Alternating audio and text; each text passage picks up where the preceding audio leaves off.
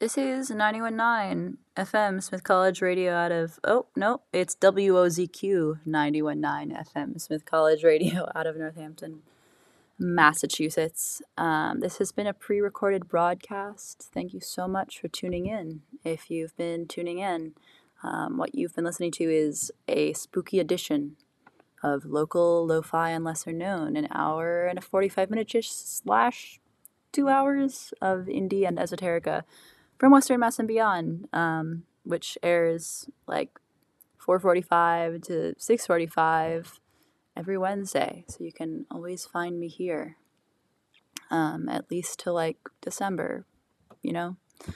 Um, we're gonna close it out today with two songs that are not outright Halloween-ish, but are nevertheless chilling and um, and spooky and you know just on vibe. Um, so that's gonna be Odetta with Sometimes I Feel Like a Motherless Child, and after that, Louis Armstrong with St. James's Infirmary. Uh, thank you again for tuning in. Be safe on Halloween.